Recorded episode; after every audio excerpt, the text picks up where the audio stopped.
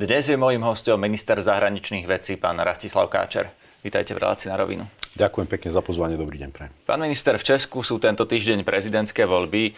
Ja viem, že vy ako minister a diplomat mi nepoviete, koho preferujete, ale skôr e, sa chcem opýtať, že či vôbec české prezidentské voľby môžu zmeniť niečo na českej zahraničnej politike, či už napríklad k nám alebo vo vzťahu k Európe.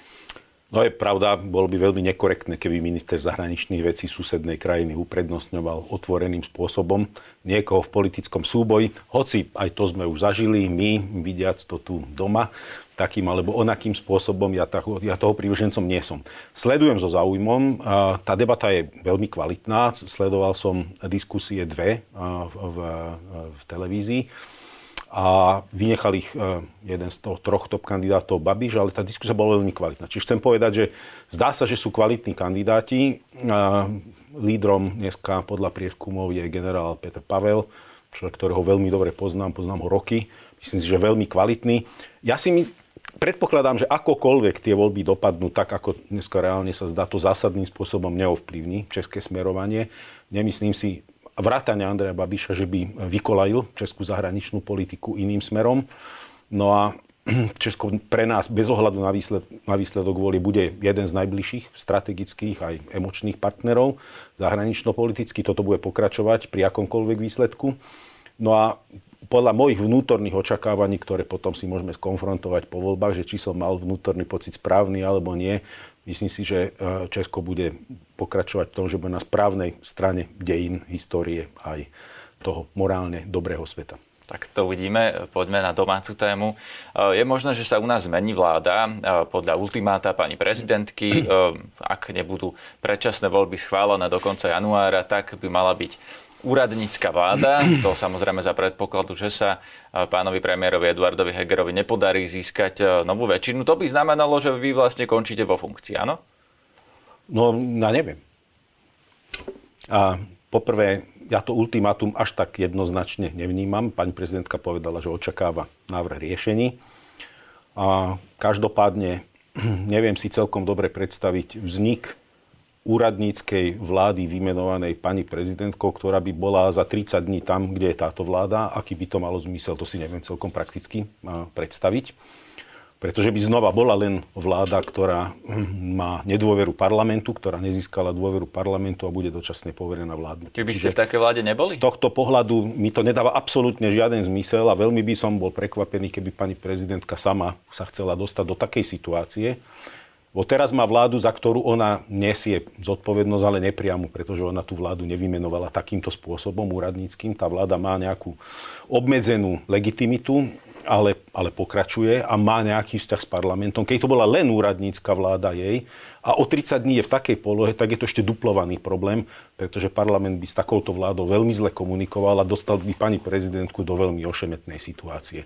Bol by to asi taký dosilný nátlakový nástroj na to, ako vyvolať predčasné voľby a získať novú legitimitu, pretože viete, my máme trošku takú zvláštnu ústavnú prax, väčšina krajín to má inak urobených parlamentných demokracií, pretože majú takú poistku, že ak vznikne taký deadlock, ak vznikne vláda, ktorá má problém si obnoviť svoju legitimitu vo vzťahu k parlamentu a k parlamentnej moci, tak nastupuje automatický mechanizmus, ktorý automaticky vyvolá predčasné voľby. My to nemáme a rozumiem, že vláda nemôže byť bez parlamentnej legitimity dlhodobo, ale môj typ je skôr ten, že asi by malo zmysel aj pokračovala táto vláda v nejakom poverení, ako nejaká čistá úradnícka vláda, tá by mala ešte horšiu legitimitu ako táto. Čiže v tej úradníckej vláde by ste neboli... Ja neviem, toto ja neviem, či by som, ja som sa s pani prezidentkou na túto tému nerozprával. Zajtra ráno máme stretnutie, ktoré som ja vyvolal. Prečo? Takže, čo, čo s ňou chcete riešiť? Tak e, ja som človek, ktorý zodpoveda za zahraničnú politiku a zahraničnú službu. A toto je jedna z kompetencií, v ktorých pani prezidentka má silnú ústavnú ingerenciu, pretože je hlava štátu a zastupuje krajinu na vonok. Čiže ak je vzťah prezidentky k niektorým ministrom, tak si myslím, že sú to dvaja ministri, kde vzťah minister-prezidentka je veľmi dôležitý. To je minister zahraničných vecí a minister obrany. Vo vzťahu k týmto dvom ministrom má prezidentka osobitné kompetencie a má osobitné štátne právomoci. A o tom sa chcem rozprávať. Ako pani prezidentka vníma moju prácu v týchto nových súvislostiach s vládou, ktorá má obmedzenú aj obmedzenú legitimitu, aj obmedzené právomoci, nevrajím nelegitímna, len má, je to vláda dočasne poverená s nedôverou parlamentu, tak sa chcem o, o tomto s pani prezidentkou rozprávať. Rozumiem. Eduard Heger vám ponúkol miesto aj v tej ďalšej vláde, ak by vyzbieral nových 76 poslancov alebo novú väčšinu v parlamente. Ponúkol vám aj niečo iné, napríklad nejakú stranickú politiku? Ja som nie súčasť stranickej politiky žiadnej. Nikdy v živote za celý svoj život som nebol členom žiadnej politickej strany. Ani som sa nikdy stranicky neangažoval priamo alebo nepriamo. Vždy som sám seba považoval a vnímal ako robotníka alebo remeselníka, skôr remeselníka ehm, zahraničnej politiky a slovenskej diplomacie. Priznám sa, že ma to ani nikdy nelákalo. Dve veci ma nelákali za svoju kariéru. Nikdy ma to neťahalo, aby som kandidoval do medzinárodných organizácií. Sám sa vnímam ako človeka priviazaného k slovenskej zahraničnej politiky a k tej, k tej štátnej afiliácii. A druhá vec, ktorá ma naozaj úprimne nelákala, bola, bola politická stranická angažovanosť. Je to svet, ktorý poznám intimne, a, ale možno je to, ja neviem, ako keď eh, aby som lekár pozná choroby, tak nemusí nutne ho to ťahať a byť chorý. A tak by som povedal, takýto vzťah bol môj k politike. Ale hovoríte v minulom čase, že bol. E, a moja otázka bola, že či vám e, pán Heger ponúkol e, nejakú formu stranického angažovania sa, a teda či ste nejakým spôsobom aj pripravení ten svoj názor zmeniť? A, uvidíme, či som ten názor pripravený zmeniť. Vnútorne taký, takúto potrebu stále nemám. Ale jedna vec je iná dnes. Jedna vec je iná. Dnes zás po dlhých rokoch, po čase Mečiara, prichádzame do fázy, kedy sa môže stať, že bude spochybnené to úplne to základné, tie naše piliere, naše orientácie toho, kto sme, kam patríme a kam kráčame. Myslím si, že tie ďalšie voľby do značnej miery budú aj o tomto, o, to, o také civilizačnej príslušnosti, aj o zahraničnej politike. Po dlhom čase znovu. A jediné, čo môže ovplyvniť môj vzťah k tomu je, ak by som mal vážny e, vnútorný pocit s tým, že táto pozícia Slovenska je ohrozená, pretože si myslím, že my sme veľmi zraniteľná krajina, vo veľmi zraniteľnom regióne a to, kam patríme, považujem za strašne dôležité pre našu budúcnosť, pre kvalitu nášho života a z každého pohľadu. Ak by som mal ten pocit, že to, toto riziko tu je, a ku tomu, že by som mal pocit, že ja môžem svojim príspením a svojou angažovanosťou toto nejako zmeniť, alebo tomu zabrániť, alebo niečo pre to urobiť, možno by to mohlo zmeniť moju optiku, ale ešte tam v tej fáze nie som, tak by som povedal. Lebo v zásade to naznačujete. V zásade ste povedali, že ak to bude ohrozené a v ďalšej veci ste povedali, že tá uh, slovenská zahraničná politika, alebo teda naše miesto na uh, tej mape Európy ohrozené je. Lenže viete, tak potom dobre, to je A, ale ku tomu patrí teda B, ja potrebujem už dnes, tento rok, bo má 58 rokov a už som starý chlap. Rátam sa za starého chlapa.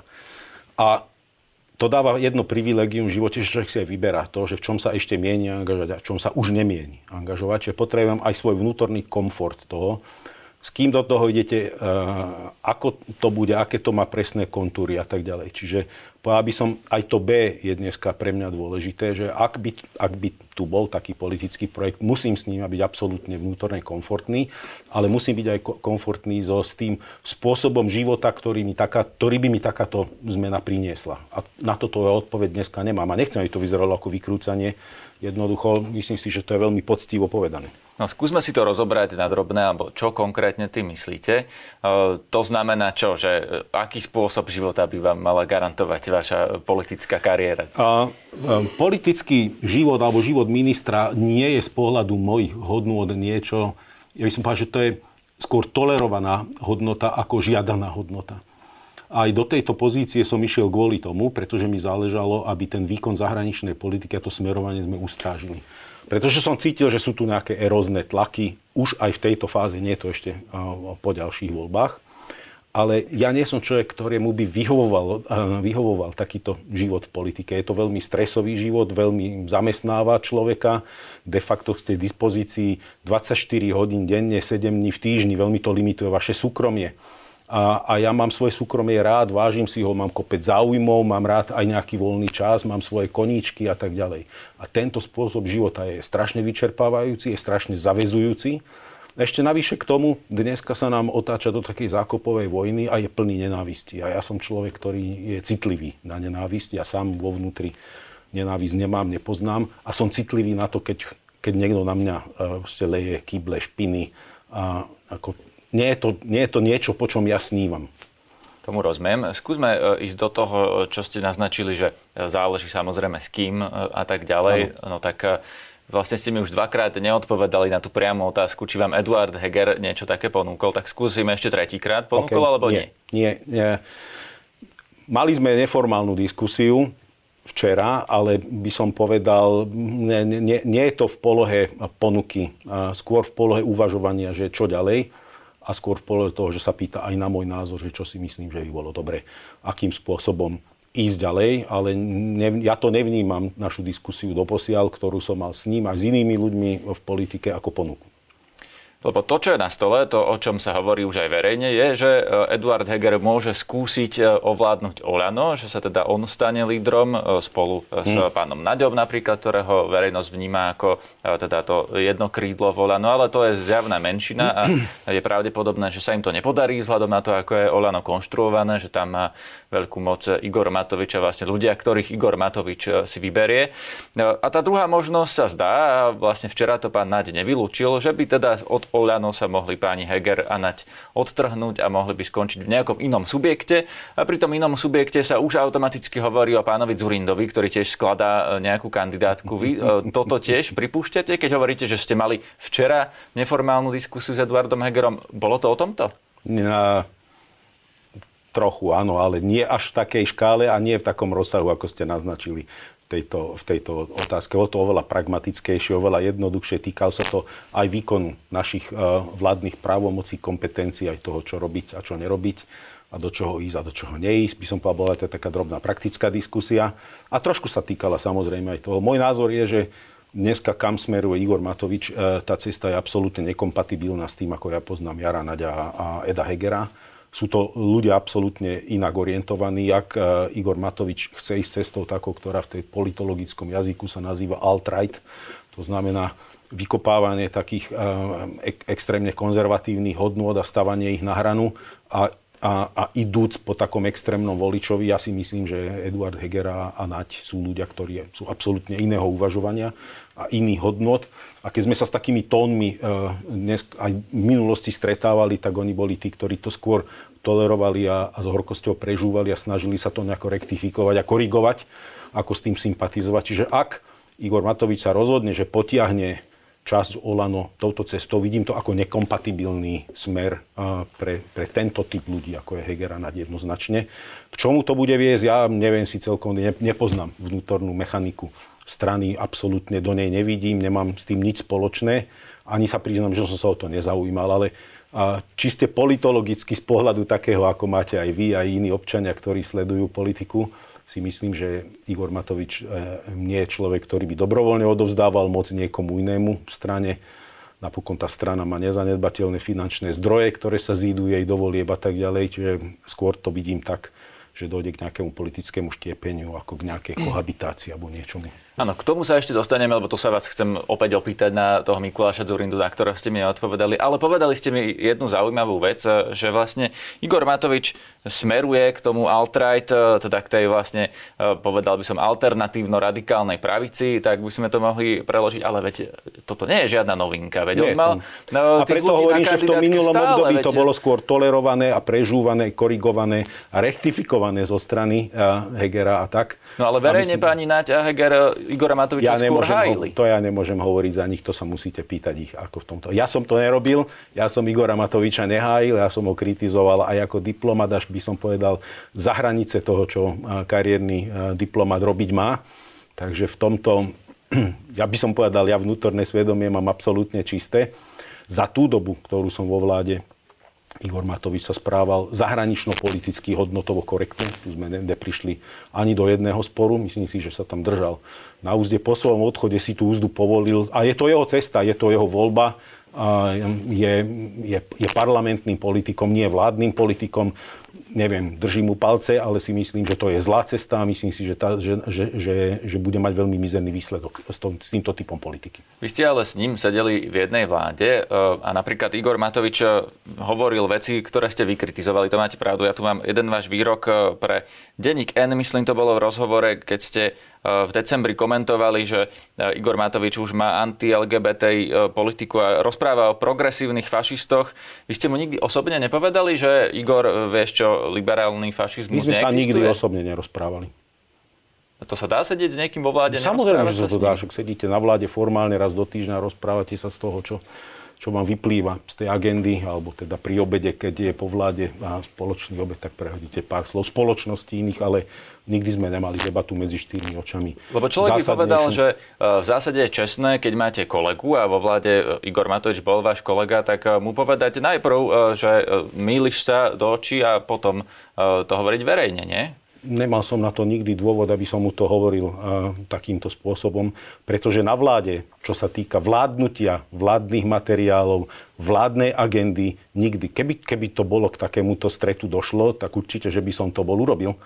A ja nie som v tomto ostýchavý človek. Mali sme niekoľko výmien povedzme na koaličnej rade, kde som si povedal veľmi jasne a veľmi tvrdo svoju líniu, ktorá bola povedzme hodnotovo citlivá ale ja som nikdy nemal žiaden osobitný dôvod a, na takúto komunikáciu. Naozaj. Ani som to vnútorne necítil, ani to z ničoho nevyplynulo. Rozumiem. Tak späť eh, k Mikulášovi Zurindovi, ktorého sme tu naznačili niekoľkokrát. Vy ste boli eh, štátny tajomník eh, v jeho vládach. Ako sa pozeráte na ten jeho projekt? A v tej otázke mojej sa skrýva aj tá podotázka, či si viete predstaviť s ním tú budúcu spoluprácu, o ktorej sa tu vlastne celý čas rozprávame. Hm. No myslím si, že som, že viem viacej o Kolumbovej žene ako o projekte Mikuláša Zurindu, tak a s ňou nič nemám ani zrejme nebudem mať, um, tak uh, ja neviem, ja neviem, čo ten projekt je, pretože uh, je to asi najzahadnejší uh, politický projekt v dejinách slovenskej politiky vôbec. Ja netuším, aké kontúry toho projektu Mikuláš má. Ja mám o ňom dobrú mienku, sme priatelia, poznáme sa veľmi dobre. Dvakrát som bol štátnym tajomníkom v jeho vláde Mali sme vždy blízky vzťah, ale toto priznám sa, že naozaj netuším, aké sú kontúry tohoto projektu, netuším, aká je jeho úloha v takomto projekte. A z toho, čo som teda zachytil komunikačne, viete, ja som dosť skeptik e, z dvoch vecí. Prvá vec je, v čom som dosť skeptik, je to, že politicky sa zatiaľ ukázalo, že keď politicky chcete zrátavať 0,2 a 0,3 a 0,7, a tak vám z toho nevíde 1, ale vám z toho vyjde 0,8 väčšinou. Alebo možno aj 15 teoreticky. A väčšinou z toho vyjde menej. Taká bola historická skúsenosť vždy pri takýchto kombináciách. Nepoznám inú zatiaľ na Slovensku. A ďalšia skúsenosť, ktorú ja mám, k čomu by som to prirovnal? Prirovnal som to k tomu, že keď chcete urobiť kmeň tak e, dať dokopy kmeň, ktorý bude mať 10 náčelníkov, ale žiadnych indiánov, je kmeň, ktorý veľmi ťažko funguje a dlhodobo Pán e, Kačera, vy to hovoríte, ako Čiže keby už sme nemali tú skúsenosť. Len, SDK, predsa už SDK bol, Zurinda, SDK to bola absolútne iný projekt. Ale tiež absolútne inou filozofiou. iných strán. Ale Miki Zurinda mal vtedy stranu, z ktorej fungoval a ktoré dával dokopy. Dneska žiadnu stranu nemá a preto sa hovorím, ja nepoznám, ja netuším, a, aké sú kontúry toho projektu. Vy to netušíte a nepoznám nikoho iného, s ktorým som sa ja osobne rozprával, kto by to tušil. Ano, tak v tom my pozývame som napríklad do štúdia ľudí od KDH. Tak skúste zavolať Mikuláša Zurindu, nech vám prejaví, my, nech, vám, nech vám predstaví tento my, my sme projekt. to skúšali a pýtate sa viete, čo povedali, ľudí. že uh, podľa termínu predčasných volieb uh, sa vlastne uvidí, že kedy je čas uh, o tom hovoriť. Čiže ak sa schváli termín predčasných volieb Nie som taktikom júni, tak e, to môže byť aj pomerne Sú politický spin doktory. Pozrime sa teraz na projekt, ktorý bol v Slovínsku. Za dva mesiace vznikla strana, ktorá zažiarila, vyhrala voľby. Možno aj Slovensko je dneska tak naladené napokon. Však Igor Matovičov projekt bol taký, by som povedal, taký taký záverečný špurt. Ja to nevylučujem. Je možné, že niekto je taký uh, genius v plánovaní politiky v pozadí, taký spin doktor, ktorý má taký talent, že vie presne, ako časovať, kedy časovať, čo kedy oznámiť a ako s tým ísť do toho finišu a urobí zázračne 25% za dva mesiace. To všetko je možné, ja to nevylučujem, lebo sa to dá, lebo som to videl. Ale to, čo sa deje dneska, prirovnávať k SDK je nekorektné a nesprávne, lebo to je niečo úplne iné. A čo to bude, ja neviem. Možno to bude takýto zázračnícky projekt, možno to bude iný zázračnícky projekt a, nejakého talentu a, saganovského typu na záverečný špurt. Ja o tom neviem, ja taký projekt nepoznám a som mierne skeptický a, voči takémuto projektu, že môže... Chcel by som, keby vznikol niekto normálny, kto zabráni tomu, aby nám tu vznikla koalícia extrémistov, ja by som sa tešil, ale zatiaľ to necítim, zatiaľ to nevidím a zatiaľ to nemám na mojom radare. Možno zatiaľ som auto, možno som mimo. O tom nikto nehovoril. Nie. Ani Eduard Heger. Nie, nie, nie. V takýchto kontúrach nie, nie, nie, nie, nie. Ja nemyslím si, že dneska tu taký plán je a ak ho niekto má, tak potom ho má dobre skovatý. Onedlho to bude rok, eh, čo prebieha vojna na Ukrajine, alebo teda tá fáza, kedy Rusko začalo tú veľkú inváziu. Eh, robíme podľa eh, vás dosť, jednak ako Slovensko, jednak ako Západ na pomoc Ukrajine? Mali by sme im pomáhať hmm. rovnako alebo viac? Alebo menej možno? Otočím to, keby sme boli takto pred rokom, a moje očakávania by boli nižšie, ako v skutočnosti boli. Čiže po tom útoku, potom ako Rusko rozputalo vojnu voči svojmu susedovi, tá reakcia Západu je lepšia, ako by som bol býval očakával. Západ sa viacej zjednotil, bol by som býval skeptickejší voči Nemecku. Nemecko dneska je absolútne, by som povedal, nespochybniteľné po nejakých počiatočných váhaniach.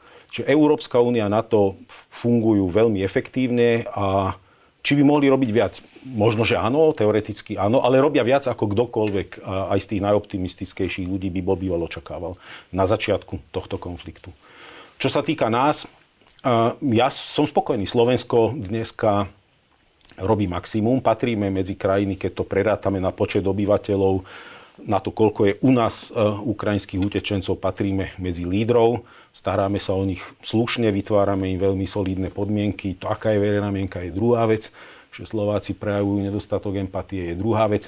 Ale napriek tomu, aj preto si cením túto vládu, lebo napriek tomu, že tá verejná mienka je zlá, napriek tomu, že dezinformácie tu fungujú úspešnejšie ako inde, Ukrajine pomáhame napriek tej verejnej mienke tak, že patríme medzi lídrov na počet obyvateľov, na počet HDP, keď sa pozrieme na humanitárnu pomoc, na pomoc v zbrojnej technike, tak tam tiež patríme k absolútnym lídrom. Čiže no ale tu... stačí to? E, bude to stačiť Ukrajine na to, aby Viete, toto je situácia, ktorej ja neviem, čo, čo znamená, že stačí to. No, Viete? Dôležitá otázka je, že či Ukrajine sa podarí vyhnať odtiaľ ruských vojakov, tak ako Ukrajina vlastne sama hovorí a chce.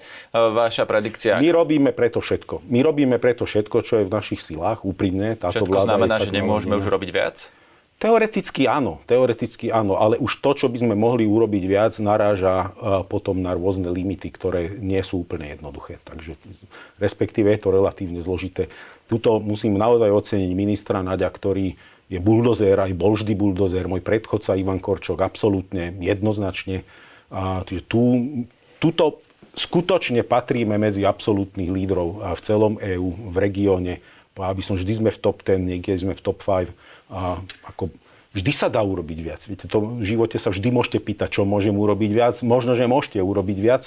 Či to bude stačiť na to, aby Ukrajina vyhrala, to neviem, to si netrúfnem povedať. Ja v tomto som optimista, myslím si, že Ukrajina túto vojnu vyhrá. Ja si myslím, že Rusko túto vojnu už prehralo dneska, pretože stráca neuveriteľne, stratilo všetkých spojencov a postupne stráca aj tých, ktorí na začiatku boli váhavejší v tomto konflikte. Čiže tá budúcnosť Ruska v tomto je veľmi pochybná. Tá krajina zrejme prejde veľkými otrasmi a veľkými problémami. Verím, že Ukrajina vyhrá. Čokoľvek to bude znamenať. Minimálne chcem povedať to, že akokoľvek tento konflikt skončí, nemôže skončiť tak, aby sme my rozhodli za Ukrajinu poza jej chrbát. Či NATO, EÚ alebo akékoľvek iné mocnosti. Rozumiem. E, mnohí opoziční politici ale napríklad e, nesúhlasia s tým, alebo teda tvrdia, že neveria, že Ukrajina môže poraziť Rusko, pretože Rusko je jadrová veľmoc a predsa v ruskej politike do veľkej miery ide o to, e, že vlastne porážka je nemysliteľná. Tak podľa vás, kto má pravdu v tomto? Tak v prvom rade sa rozprávajú v nekonečné hlúposti, že podporovanie Ukrajiny predlžujeme konflikt. Viete, to je tak, ako keď by ste vy ochoreli na rakovinu a ja by som išiel do nemocnice a poviem, viete čo, prestante mu dávať chemoterapiu, prestante ho ožarovať, čak čomu predlžujete jeho trápenie. Ako to je, to je neuveriteľné, arogantné, cynické, hulvácké, chrapunské a neviem, aké, aké adjektívum by som k tomu ešte mal pridať, pretože Ukrajina sa bráni voči agresorovi, ktorý ju chce zabrať, ktorý hovorí, že tá krajina neexistuje, nemá právo na existenciu, že Ukrajinci vlastne neexistujú, že sú to Rusi, len ich o tom treba presvedčiť a tak ďalej. Čiže toto, toto prvé chcem povedať, že, že je pre mňa ale neuveriteľný cynizmus, hrubosť. A neviem si to predstaviť, že toto pri okupácii fašistami by sme dneska spätne uh, chceli tvrdiť. Ako to je, je to pre mňa neuveriteľné. A druhá vec uh, v tomto je, že čo to znamená, že Rusko prehra dôsledne? Teda nikto nechce uh, Rusko ani zbombardovať, ani nikto nechce Moskvu uh, ísť uh, rozstrieľať. Jednoducho jediným cieľom dneska je, aby sa Rusko, aby Rusko prestalo útočiť, aby sa stiahlo z okupovaných území a aby sa vysporiadalo s tým, čo narobilo jednoducho. A a toto je realistické, na tomto nie je nič nerealistické. Ja si nemyslím, že Rusko použije jadrové zbranie, keď teda hovoríme, že jadrová veľmoc, a preto, že niekto vytlačí jej vojakov zo svojho územia. Asi by nastala iná situácia, keby existoval plán na vojenské podmanenie si Ruska, to znamená, že dajme Rusku lekciu, ale taký plán neexistuje, taký plán nikto nemá. Jednoducho jediným cieľom je zastaviť vojnu, odsunúť ruské vojska z okupovaných území a znovu nastoliť teritoriálnu suverenitu a integritu Ukrajiny v tých hraniciach. Ak to je vnímané ako prehra Ruska, ja to nevnímam ako prehru Ruska, ja to vnímam ako víťazstvo normálnych ľudí v Rusku, ktorí si povedia, toto bola chyba, toto sme nikdy nemali robiť. A zoberme si z toho lekciu. Rusko ne, nevidím tak dovnútra mentality tých elít dneska, ako Možno, že Rusko potrebuje, možno, že Rusko nemôže, možno, že Rusko nemôže uzavrieť tento konflikt tým, že skúsili sme, zlyhali sme a stiahli sme sa domov, lebo Ukrajinci nás vyplieskali. So západnou podporou, so západnými dodávkami, so západnou finančnou podporou, ale vyplieskali. No možno, že toto je psychicky ťažko akceptovateľné. No. Možno, že tie elity potrebujú niečo také, že prehrali sme, my sme prehrali z NATO. A dneska tá retorika sa tam aj otáča. Keď pozeráte tie propagandistické relácie uh, Russia, Russia Today v ruských televíziách, kde teda zaznie len to, čo je komfortné uh, elitám vládnúcim, tak sa viac a viac používa práve tá retorika. My za to zlyhávame na Ukrajine, lebo na Ukrajine proti nám bojuje celé NATO. Čo je nezmysel, ale ako keby tá retorika im pomáhala vnútorne akceptovať tie neúspechy vojenské, ktoré majú, pretože si priznajme, že sú to neúspechy. Všetci dezinformátori, všetci milovníci Ruska veľkého a múdreho, nech citujem a anonimných a, kazateľov, a hovorili však tá krajina nemá šancu, veď ho za niekoľko dní prevalcujú. A to bolo vo vzťahu k nám.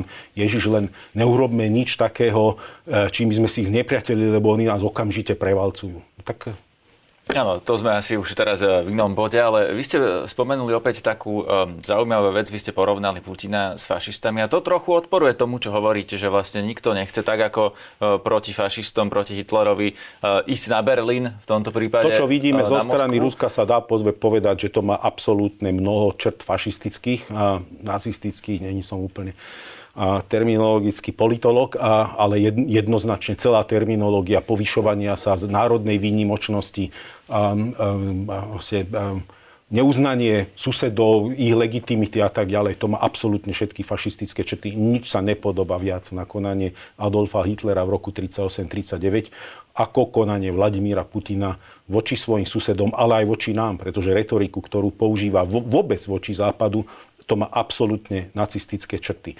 Čo to znamená ďalej? Ja viem, viem kam smerujete. A určite, aj keby Ukrajina vyhrala, to znamená kompletne znovu nastolila svoju plnú teritoriálnu integritu a suverenitu na, kompletne na všetkých svojich územiach, ruské vojska sa stiahli nazad. To je A. B za tým je, že aké Rusko od tohoto momentu tam bude existovať. Či to bude Rusko, ktoré bude so zmeneným vedením, ktoré príjme ponaučenia z tohoto, alebo to bude Rusko, ktoré bude pokračovať svojej ideológii, ktoré sa len stiahne aby takticky získavalo čas, aby mohlo prezbrojiť, aby mohlo klamať telom a znovu sa vrátilo k takejto agresii. Toto nevieme dneska. Toto nevieme dneska celkom dobre odhadnúť. Čiže na tú odpoveď neexistuje, na tú otázku neexistuje dneska kompletná odpoveď, lebo ja som trošku skeptik v tom, že len toto bude postačovať na dlhodobé zmeny Ruska. Rusko dneska je krajina, ktorá dlhodobou propagandou autoritárskym režimom takým vnútroteroristickým režimom, že, že tá zmena je len tak ľahko možná, ale možno jediná pointa z tohto vyplýva. Musíme byť pripravení možno na generačný zápas za normálne Rusko. A musíme byť pripravení niesť za to cenu, ktorá z toho bude vyplývať aj pre nás dovnútra. Čo to znamená e, pre nás dovnútra, alebo pre nás? Lebo e, generačný súboj v Rusku e, my budeme asi teda sledovať z nejakého z diálky, mm. nie priamo. Alebo Táči máte opačný, opačný názor Nie, na to? tento optimizmus mi je sympatický. Bol by som rád, keby ste mali pravdu. Lebo nemusí to tak byť. Čo ste teda konkrétne mysleli tým, že my máme byť pripravení na generačný súboj v Rusku? Prvé, prvá lekcia, veľmi dôležitá lekcia, je nebyť naivný pretože vo vzťahu k Rusku sme tu počuli nekonečné, naivné tirády o tom, ako tá krajina nechce konflikt, ako sme tolerovali autokratické trendy vnútri, ako sme tolerovali ich rôzne uh, úrovne vyhrážania sa a, a narážok a ja neviem čoho všetkého. Ako sme postupne, ako tá žaba, keď sa varí, viac a viac tolerovali i vystrkovanie rožkov. A druhá vec, ešte dôležitejšia ako toto, lebo tá je veľmi praktická, a, ale vyplýva z tej naivnosti. My si nemôžeme dovoliť e, zostať tak závislí, ako sme boli strategicky závislí na niektorých typoch dodávok z Ruska na nikom jednoducho. Je to ponaučenie pre Európu, ale aj pre celý svet. Týka sa to trošku aj Číny, výrobných kapacít. Videli sme to, ak Číne sa dejú niektoré zlé veci a vypadnú vám dodávky polovodičov, lebo všetci tam presťahovali fabriky. Zrazu vy neviete tu montovať no, auta, rozumiem, počítače. Tak, čiže strategická, otázky, pretože strategická to, závislosť to je... je to, že e, je to vlastne ich vnútorná záležitosť v Rusku, akým spôsobom sa oni po vojne vysporiadajú so svojou domácou politikou. no to, to nesúhlasím s tým, to absolútne s tým nesúhlasím. Viete, keby to bola 5 miliónová krajina, od ktorej nič vo svete nezávisí a nemá žiadne imperiálne ambície, tak by som sa možno cynicky na toto pozeral. Hoci ani to nie je správny prístup, pretože si myslím, že svet by mal mať nejakú úroveň empatie a, a, a, a netolerovať a, ani v iných krajinách, že tá politika ľudských práv, a ľudskej dôstojnosti a, a demokracie, že, že, že, že, že jednoducho v tom sa treba angažovať. Samozrejme nie násilím, nikoho netreba za to vybombardovať ani ho pri, pripútať na reťaz ale Rusko je krajina, kde nemôžeme toto tolerovať. Pretože keby sme im povedali, že však si to riešte po svojom, je to nukleárna krajina, ktorá má imperiálne ambície a tak sa nás to týka. Jednoducho nikdy nepríde moment, dokiaľ tá krajina sa nezmení, povedzme, neodstráni svoje jadro, respektíve úplne nezmení svoj filozofický prístup, retoriku, ale aj praktickú politiku v tomto zmysle, dotedy nám to nemôže byť jedno. To... No ale čo s tým my vieme urobiť tu zo Slovenska, tu z Európskej únie a z NATO, e, s tým, čo vlastne e, je e, táto domáca politika v Rusku? Pokračovať v tom, aby sme sa odrezali od akýchkoľvek nezávislostí, znamená akékoľvek strategické závislosti musia byť čisto komerčné, kedykoľvek zmeniteľné a, a, a tak ďalej. To je prvý faktor. A druhý faktor, pokračovať v ekonomickom tlaku. Jednoducho. Možno to povedie k čiastočne rozdelenému svetu, k novému typu studenej vojny, novému typu železnej opony.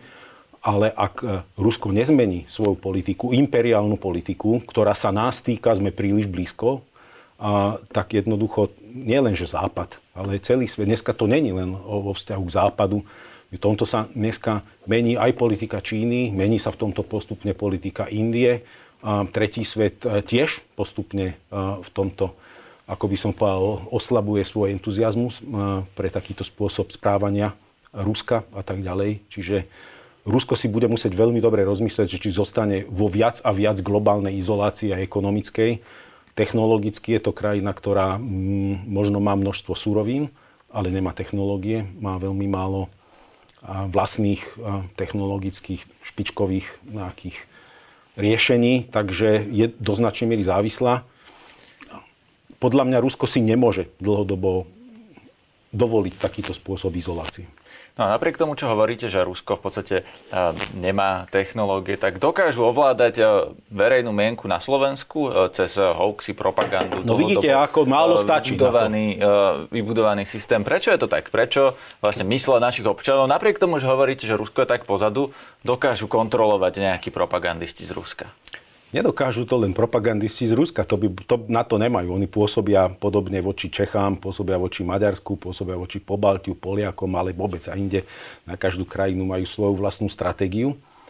Ale z nejakých dôvodov my sme sa dostali do situácie, kedy naše politické elity začali pôsobiť ako ruskí konšpirátori a propagandisti a preto to má účinok. Pre nič iné. Pre nič iné. Pretože ak naše elity by boli zostali jednotné a vedeli, kde je sever a vedeli, že Rusko pre nás je nebezpečenstvo a nenechali sa kúpiť, lebo máme dve časti tých toho spektra politického alebo mienkotvorného, alebo tí ľudí, ktorí sú verejne aktívni, ovplyvňujú verejnú mienku. A jedna časť je, ktorá to robí možno zo svojej naivnosti, zo svojej hlúposti, zo svojho ja neviem čoho všetkého, ale potom máme časť tej politiky, a toho verejného segmentu, ktorý to možno robí za peniaze a druhý, ktorý to možno robí z vypočítavosti, cynizmu, lebo vidí, že sa na tom dá bodovať, že tam je taký segment spoločnosti, ktorá na toto zaberá. Ja nepoznám v Polsku tak silný napríklad segment politiky a vo verejnom živote, ktorý by takto pomáhal tej ruskej propagande, nepoznám ho v Pobaltí, Zajímavý faktor je Maďarsko, že tam Viktor Orbán funguje ako ruská propaganda a nedaruj sa mu napriek tomu až tak otáčať maďarskú verejnú mienku. Otáča lebo keď si pozrieme dynamiku za ostatných možno 5-6 rokov, tak vidíme veľmi znepokojivé trendy vo, vo verejnej mienke v Maďarsku, ale my sme ešte horší v tej verejnej mienke. Po nás sú už horší len Gréci a Bulhari. A by som povedal, že tretí od konca. Ano, pán Kačera, tu je otázka, že či to nie je tak trochu aj vaša zodpovednosť. Lebo vy na ministerstve zahraničných vecí e, máte napríklad odbor, ktorý sa má zaoberať dezinformáciami a, a to strategickou komunikáciou. A poradte mi, čo by som teda mal urobiť sú, s tým odborom. Ja samozrejme na to nie som váš poradca, ale idem položiť no keby otázku. ste boli môj poradca, ja skúste mi poradiť. Spýtať, že prečo tí ľudia napríklad nie sú e, verejne známi, ktorí tam pracujú, ktorí o tom nehovoria verejne a napríklad takí dezinformátori vlastne dominujú Facebook. To je pra- to berem túto kritiku. A ja môjim príchodom som toto ich podporujem v zmene prístupu, pretože aj minister Lečak, aj minister Korčok mali politiku, že komunikátor za ministerstvo je minister, maximálne štátny tajomníci. Mne sa to nepáči, ja s tým nesúhlasím. A hovorím, že za ministerstvo majú v odborných debatách komunikovať generálni riaditeľia sekcií podľa príslušnosti, nie v stranicko-politických debatách, ale v odborno-politických debatách a že tí ľudia viditeľní majú byť. To je pravda. To súhlasím a ja v tomto tú politiku mením a viacej ľudí posielam do takýchto diskusí. Ale to nestačí pre Boha. Ty si, ako kdokoľvek by si myslel, že toto môže zachrániť nejaký odbor na ministerstve zahraničných vecí. My sme boli prví, ktorí vôbec sa to myšlienkou začali zaoberať. Po nás sa tým začali zaoberať aj na iných rezortoch. Polícia vynikajúco začala komunikovať, na obrane začali oveľa viacej komunikovať. Úrad vlády vytvoril preto odbor kvalitne obsadený, s dobrými ľuďmi a tak ďalej. Čiže začali sa po nás zaoberať tým aj iné rezorty. Ale viete, nehnevajte sa tento problém, to je problém celej spoločnosti, to je problém vás, vás, vás, všetkých, ktorí sme tu, všetkých, ktorí sme aktívni vo verejnom priestore. Jednoducho toto nezvládne žiaden riaditeľ odboru ani komunikátori z ministerstva. To má limitovaný dosah, má to limitovanú dôveryhodnosť. To je len, povedal by som, možno 10%, možno 15%. A čo je teda to riešenie? Riešenie je, že musíme sa preukázať ako spoločnosť, ktorá je schopná mobilizácie. Ak vy to vnímate ako problém a ste novinár, ak to vnímajú iní novinári ako problém, tak sa musia mobilizovať. Ak iní intelektuáli, umelci, vedci, a, ale aj obyčajní občania. Mnohokrát mi píšu ľudia, ktorí, keď pozriem na ich profil, je to človek lokálneho významu v Humennom, ale vidím, že má zápal, že ho to zaujíma a teším sa z toho a rád ho v tom nejakým spôsobom podporím, alebo popchnem, alebo mobilizujem nejako. Keď tohoto nie sme my schopní, tak potom ako odbor na ministerstve zahraničných vecí, ak si myslíme, že to zachráni, viete, tuto sa vracame k našej mentalite. Štát, vyrieš to. Máme tu problém, už máme problém, štát vyrieš. Je to problém bezpečnostný, čiže na koho iného by Toto je problém, problém dezinformácií, je problém s bezpečnostnými dopadmi, ale je to problém celej spoločnosti. Celej spoločnosti. Celej spo... Začínal konšpiráciami o covide, o očkovaní. Neočkujte sa. Proste bez, toto nevyrieši odbor ministerstva zdravotníctva. Jednoducho, my sme sa dostali do stavu, kedy sa ukazuje nezrelosť našej spoločnosti ako takej. A nie je to len otázka vzdelania, pretože sú prieskumy, ktoré veľmi zaujímavým spôsobom ukazujú, že aj vzdelaní ľudia často šíria konšpirácie. O očkovaní koľkokrát lekári šírili konšpirácie a tak ďalej. Je to väčší problém ktorý nevyrieši len žiadne ministerstvo. To, to by bolo hrozne najú. Ak kdokoľvek to očakáva, v tej chvíli sme stratení ako krajina. Ak toto by sme na toto čakali, tak to zbalme a poďme inde. Tak eh, kto má urobiť čo? Úplne posledná otázka k tejto téme, eh, aby sa to zmenilo. Každý? Alebo, uh, každý jeden človek, každý jeden človek. Viete, toto sa z hora nedá naordinovať. Aký máme charakter spoločnosti, či tá spoločnosť je slušná, tolerantná, vzdelaná, či ľudia sa angažujú vo verejnom živote, či chcú byť verejne aktívni, a pretože nám tu potom vzniká moment toho, že sme prekričiavaní vulgárnou, hrubou menšinou, dezinformátormi, falošnými. Kde je zodpovednosť štátu? Poviem napríklad, čo by sa dalo urobiť oveľa viacej. Premiér Heger bude mať k tomu stretnutie a zanedlho so, so, so vysokým, vysokým vedením firmy Meta, tlakom napríklad na sociálne siete, aby nebolo možné zneužívať sociálne siete na šírenie nenávisti a, a vôbec, aby mohli byť používané ako nástroj e, na spravodajských služieb na takéto dezinformácie. Áno, napríklad v tomto je úloha štátu, lebo to nedokáže občan svoj, svoj môže prispieť svojim tlakom a tak ďalej ako užívateľ, ale ako v tomto vidím úlohu štátu. Ale ako celý balík problému, ktorý ste načali, bez každého zodpovedného človeka, jeho angažovanosti a jeho odvahy, tak, tak to, to, to nezvládneme to. Ak teda budeme voliť v ďalších voľbách tých, ktorí tie konšpirácie šíria, ktoré tieto bludy šíria, tak potom si to asi zaslúžime. Tak potom asi treba akceptovať, že sme krajina, ktorej 50% ľudí je schopných prijať aj ten najväčší bullshit a nezmysel, aký kto naservíruje. Viete, a to nezmení ani Káčer a jeho odbor verejnej diplomacie. To, to, to, to nie je možné. Rozumiem, vy ste načrtli už tému Maďarsko vlastne aj v tomto kontexte, že uh, Viktor Orbán ste povedali, že je sám šíriteľ tých uh, proruských narratívov. Podľa vás uh, je Maďarsko ešte demokracia? Ja už som si zažil svoj shitstorm z Maďarska permanentný, bo čokoľvek poviem, tak ma tam idú užrať. Myslím, že už aj pán Šoroš mi môže zavidieť moju popularitu v maďarských médiách. A podľa mojich vnútorných kritérií Maďarsko nie je demokraciou západného typu a ja to takto vnímam jednoducho a je mi to veľmi ľúto, ale, ale nie, je, nie je plnohodnotnou demokraciou západného typu.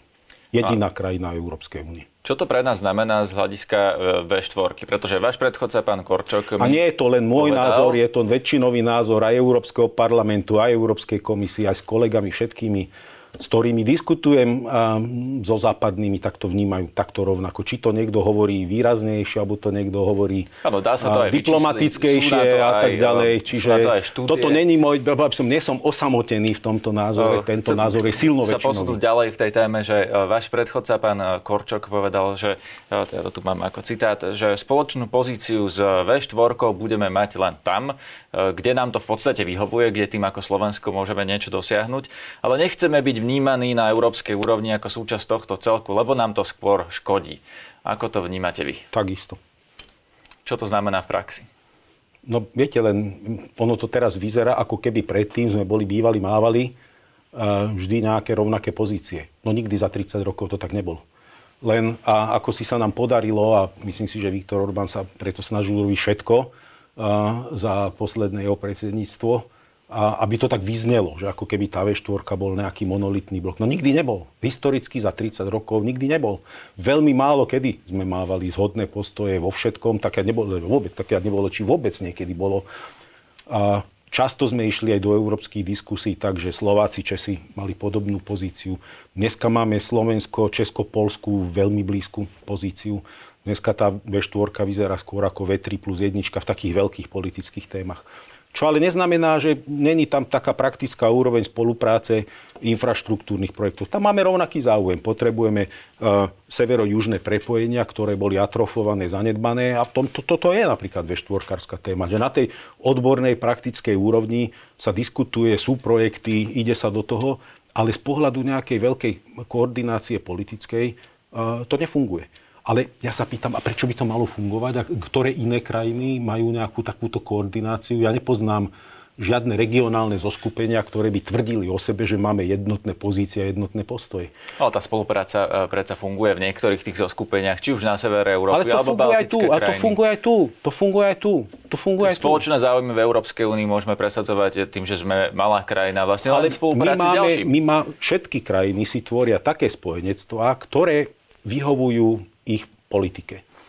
Máme spojenectva podľa tém a nie geograficky. Geograficky riešime praktické otázky, lebo tu žijeme. Hraničné prechody, S kým máme mosty, také uh, spojenectva uh, podľa tém? Skúste povedať občanom, lebo možno nevedia, dneska, s kým spolupracuje slovenská diplomácia dneska, najviac, na, naj, najväčší, prie, najväčší prienik máme s, s Českom. Uh, vo, tam máme obrovský prienik, obrovskú blízkosť. Uh, vláda s vládou, politické postoje, tam sme veľmi, veľmi si blízki aj pri hlasovaniach iných medzinárodných organizáciách a tak ďalej. Blízky sme si dneska s Polskom veľmi e, s pohľadom na stratégiu a bezpečnosť, napríklad čiže v týchto otázkach strategicko-bezpečnostných.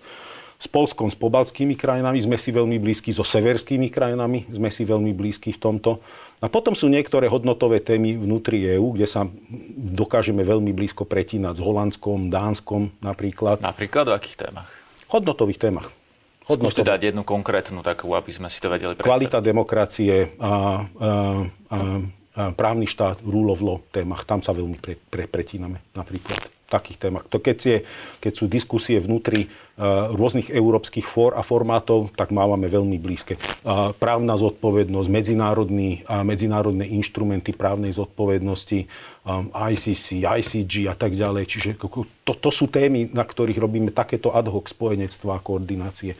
To, a tak to robia všetci ostatní. Aj tá nordická spolupráca, viete, tá je zaujímavá v tom, že máte Norsko, čo nie je štát EÚ, ale je štát NATO. Švédsko, Fínsko boli štáty EÚ, ale neboli štáty NATO. Dneska štáty NATO budú. Dánsko. A niektorí e, boli eurozóna, Švédsko, Fínsko, niektorí neboli eurozóna. Čiže taká multi dimenzionálna spolupráca. A napriek tomu dokázali perfektne spolupracovať, ale nikdy som od nich nepočul, že by sme niekde vystupovali, že na Európskej rade vystupí, ja neviem, švédsky minister a povie, ja vystupujem v mene nordickej spolu... Nikdy som to nezažil. Viete, čiže my sme si ako keby zboštili to V4 do niečoho, čo V4 ani nikdy nemalo ambíciu byť a napokon ani nikdy nebolo. A dneska máme frustráciu z toho, že to nie je. Ja sa pýtam, prečo máme z toho frustráciu? To, ani sme to nikdy nechceli, ani to nikdy také nebolo a prečo to dneska si, tak, si to tak vykreslujeme? To je ako taký platonický vzťah, viete, ktorý, keď vám sa rozpadol, tak vy, vy ho spätne chcete vidieť v takom svetle, aký by ho bol niekto idealisticky chcel vnímať. Ale tam sme nikdy neboli. Rozumiem. Posledná téma, ktorá sa týka Maďarska, alebo posledná otázka. E, poslali sme našich policajtov na maďarsko-srbskú hranicu, pretože vlastne vplyvom toho, že cez tú hranicu prechádzajú e, nelegálni migranti, tak nám zatvorili hranice Česi, alebo teda zaviedli kontroly, aby sme boli presnejší. E, pomôže to? Bude to viesť k tomu, že sme my poslali Maďarom policajtov, že nám Česko znova sprístupní tie hraničné prechody v takom režime, ako sme zo Schengenu zvyknutí? No, viete, teraz keď sa vrátim znovu k Maďarsku, tak dneska by som mal takú dobrú situáciu, že by som urobil taký trashing, ako sa hovorí, že vykydnem tie smeti na tých Maďarov a, a urobíme im rovnaký cirkus na hraniciach a ja neviem čo, začnem ich okydávať, že, že za všetko môžu Maďari. Jednoducho, no nikdy som to neurobil, pretože si nemyslím, že to je, že, že to je ani zodpovedné, ani že to je fér konečnom dôsledku však nikto nerobil trashing ani na nás. Nikto nepovedal, že Slováci sú takí alebo onakí. Nikto na nás neukazoval prstom. Možno jedné, dva záblesky, ale dobre, na to zabudnime, nechajme to tak. A Európska únia má šengenskú zmluvu a tá garantuje voľný pohyb občanov vo vnútri. To je obrovský výdobytok. Všetci sme to chceli, všetci sme sa na to tešili a všetci sme preto robili maximum, aby keď idem do Rakúska, do Maďarska, do iných štátov Schengenu, proste som prechádzal tou hranicou len tak, že to je čiarka tuškou na papieri, ale inak ho nevnímam. A tak toto aj dlho bolo. No ale si zaviedli kontroly. Považujem to za veľké privilegium, ano. ktoré je Moja treba si zachovať. je, a že ja, či to bude ja zachované, odpoviem, odpoviem. či sme vlastne pomohli tomu Maďarsku odpoviem, natoľko, aby sa to vyriešilo. Odpoviem. A tie zvýšené kontroly na hraniciach, nikto hranice nezavrel, a boli zavedené myslím si, že to zásadne až, tak, až na pár dní možno neskomplikovalo nikomu život.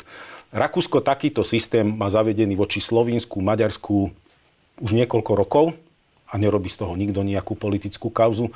Teraz som nedávno cestoval cez Rakúsko do Nemecka, z Nemecka nazad do Rakúska, do Talianska a všade boli takéto kontroly urobené. Znamená, policajná budka nebol úplne hladký prechod. Nikto z toho nerobí zvyknúť? žiadnu kauzu, pretože ten prechod je relatívne hladký. Nemáme si na to zvyknúť, keď budete pozorne počúvať, čo som povedal predtým.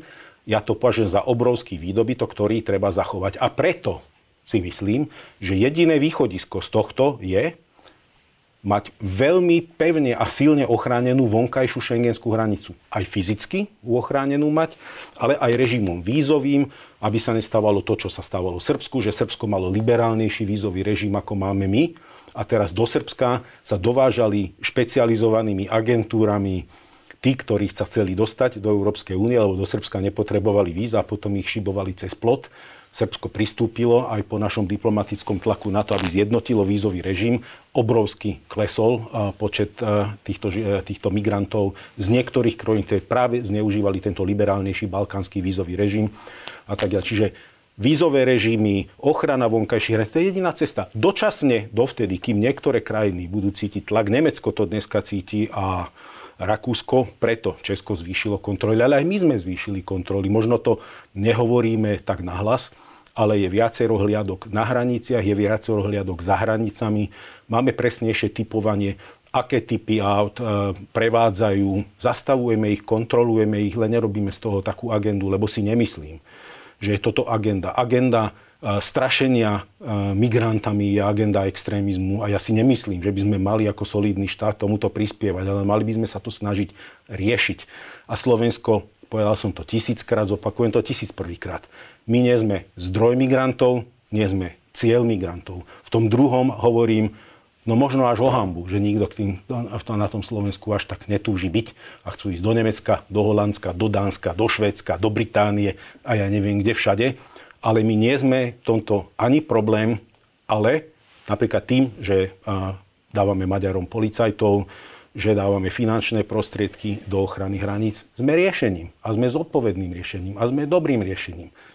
Ja Ale nechcem zatvárať hranice. bude to stačiť ja, na to. Ja sa stále vlastne pýtam Keď mi dáte takú kryštálovú gulu... Keď dokedy takú... vlastne budú tie kontroly na tých hraniciach? Lebo vy to hovoríte, ako keby to nebol žiadny problém, ale tí vodiči, ktorí tam stoja v tých zápchách eh, na tej hranici... My od tých kontrolách, my sme také kontroly nezaviedli, a dokiaľ ja ministerovým všetko preto, aby sme také kontroly nezavádzali. Ale to sa nepýtam. Pýtam sa, dokedy tam vlastne budú na tej českej hranici z tej Musíte sa na to strany. spýtať českého ministra vnútra. To je jeho rozhodnutie a nie mňa. Tak ale vy ste vlastne človekom, ktorý má e, o takýchto veciach rokovať e, so zahraničím. Rokuje o tom minister Mikulec, nie ja. To je jeho agenda, to je jeho partner. Ja o tom rokujem z politického pohľadu so svojimi partnermi. Premiér o tom rokoval s premiérom ale je to suverénne rozhodnutie aj na českej strane ministra vnútra. Čiže stále sa to ale nevyriešilo, takže je možné, že si budeme musieť na to zvykať e, na dlhší čas?